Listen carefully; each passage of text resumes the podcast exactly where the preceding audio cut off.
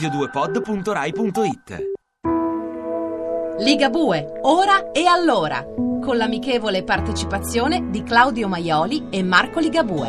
Sai che ora e allora è ancora così.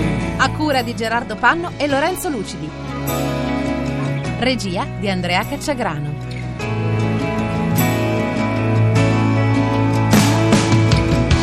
Ciao a tutti quanti da Ligabue Luciano, come si diceva una volta a scuola, eh, che fa la radio su Radio 2. Era semplicemente perché volevo per una sera schivare la rima, quindi ho invertito il cognome col nome. Ciao a tutti, anche da Claudio. E da Marco, di Ligabue. È bruttissimo comunque dire prima il cognome che il Eh nome. no, eh. proprio non si usa. Mi sono reso conto mentre lo facevo, però ormai l'ho fatto ed è andata così.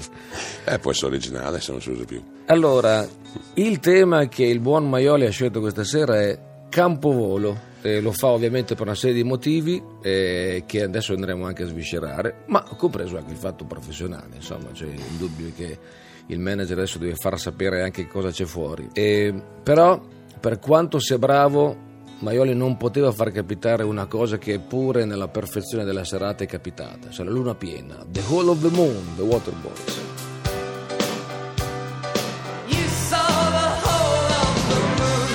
The Moon, The Waterboys, questo era un pezzo che io ho usato anche come sigla, perché quando facevo la radio mi piaceva molto poter contare su una canzone che mi piacesse e poterci parlare sopra e usarla come tormentone d'inizio, perché poi l'incipit, eh, eh, casomai un giorno ne parleremo, è molto importante in ogni cosa, in romanzo, canzone eh, e anche nelle trasmissioni radio, quindi l'incipit di una trasmissione radio è la sigla, e casomai un giorno ne parliamo. Però cosa stavi per dire tu Claudio?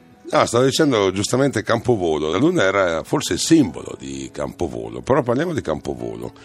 Campovolo per chi è tuo fan sa che è questo mega concerto fatto quest'estate, per chi non è tuo fan forse glielo dovremmo spiegare, insomma, che quest'estate a Reggio Emilia in un aeroporto eh, si è svolto questo, questo concerto perfetto, perfetto perché c'era sta luna mh, fantastica, era una sera di luglio, mancavano pure le zanzare perché c'era un po' di vento che in qualche modo le teneva destaccate.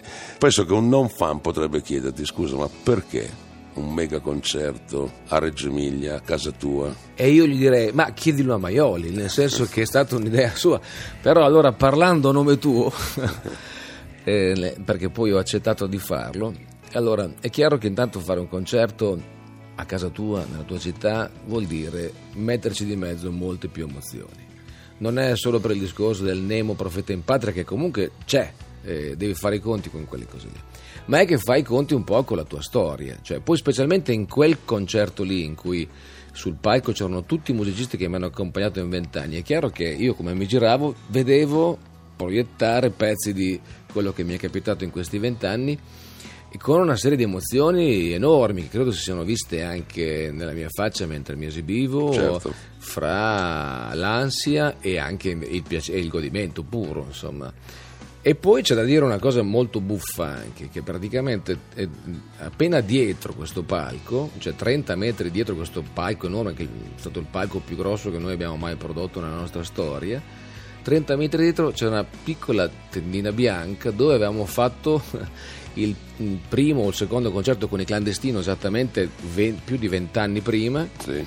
e mm, ovviamente in tutt'altre condizioni e abbiamo anche qualche testimonianza di, notiziario su questa cosa Sì, che, che si, vede, nel- si nel- vede nel film Eh, nel film c'è andato infatti.